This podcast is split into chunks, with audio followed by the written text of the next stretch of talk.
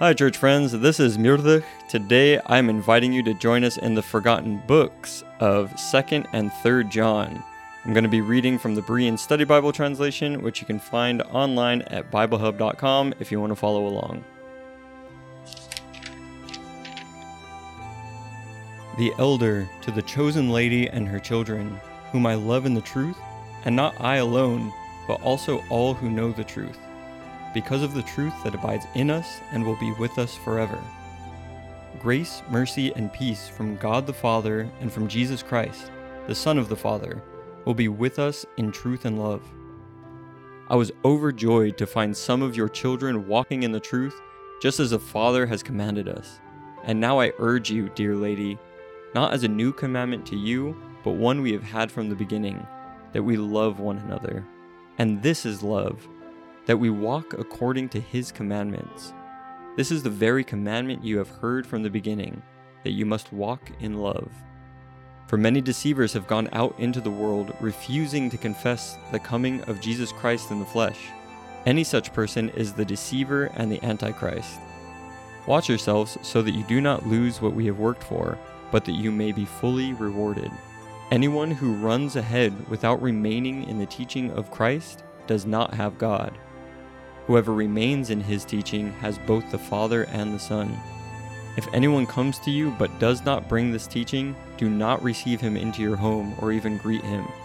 Whoever greets such a person shares in his evil deeds. I have many things to write to you, but I would prefer not to do so with paper and ink. Instead, I hope to come and speak with you face to face, so that our joy may be complete.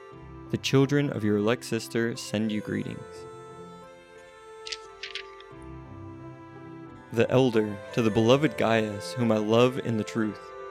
Beloved, I pray that in every way you may prosper and enjoy good health, as your soul also prospers. For I was overjoyed when the brothers came and testified about your devotion to the truth in which you continue to walk. I have no greater joy than to hear that my children are walking in the truth. Beloved, you are faithful in what you are doing for the brothers, and especially since they are strangers to you. They have testified to the church about your love. You will do well to send them on their way in a manner worthy of God, for they went out on behalf of the name, accepting nothing from the Gentiles. Therefore, we ought to support such men, so that we may be fellow workers for the truth. I have written to the church about this, but Diotrephes, who loves to be first, will not accept our instruction. So if I come, I will call attention to his malicious slander against us and unsatisfied with that, he refuses to welcome the brothers and forbids those who want to do so, even putting them out of the church. Beloved, do not imitate what is evil, but what is good. The one who does good is of God, the one who does evil has not seen God.